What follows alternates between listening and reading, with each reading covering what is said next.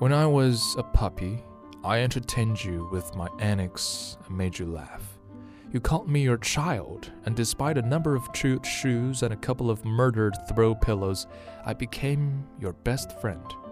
Whenever I was bad, you'd shake your finger at me and ask, How could you?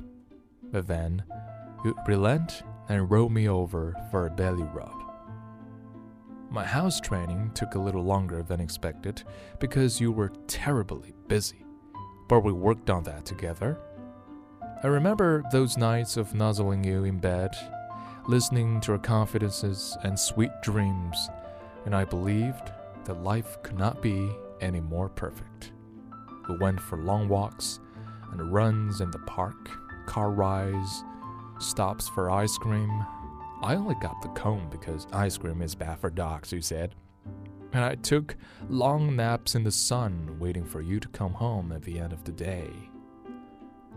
Gradually, you began spending more time at work and on your career, and more time searching for a human mate.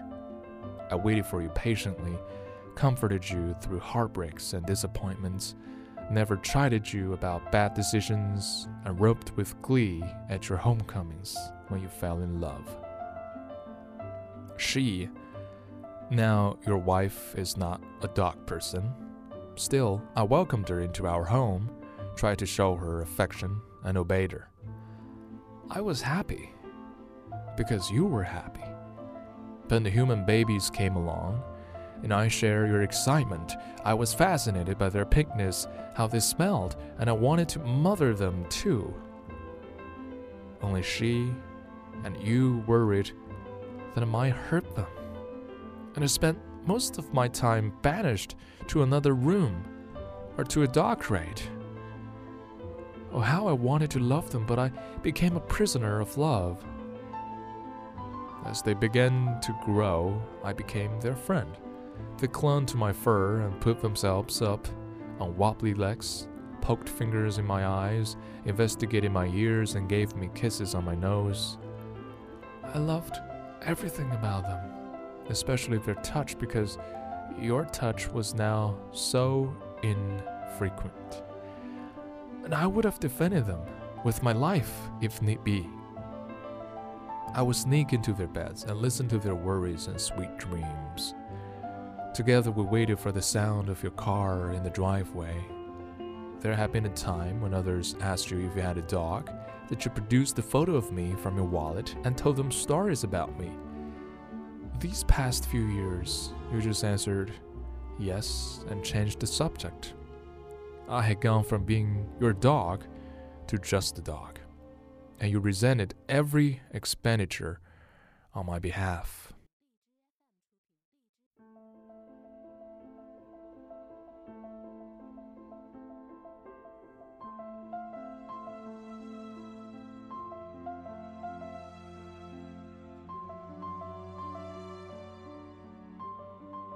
Now you have a new career opportunity in another city, and you and they will be moving to an apartment that does not allow pets. You've made the right decision for a family. But there was a time when I was your only family.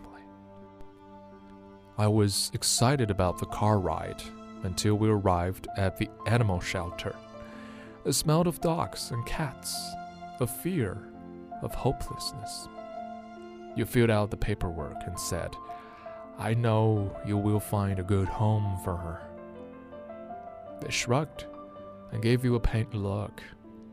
They understand the realities facing a middle aged dog or cat, even one with papers.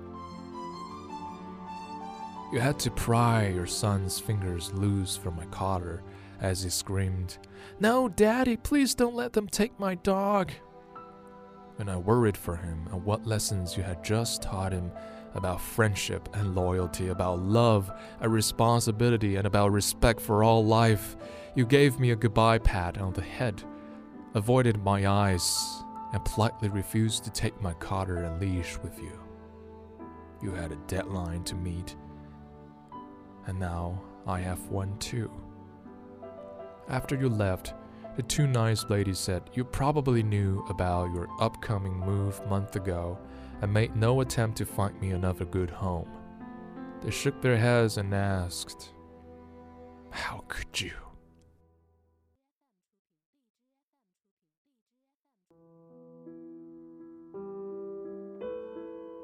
They're as attentive to us here in the shelter as their busy schedules allow. They feed us, of course, but I lost my appetite days ago. At first, whenever anyone passed my pen, I rushed to front, hoping it was you.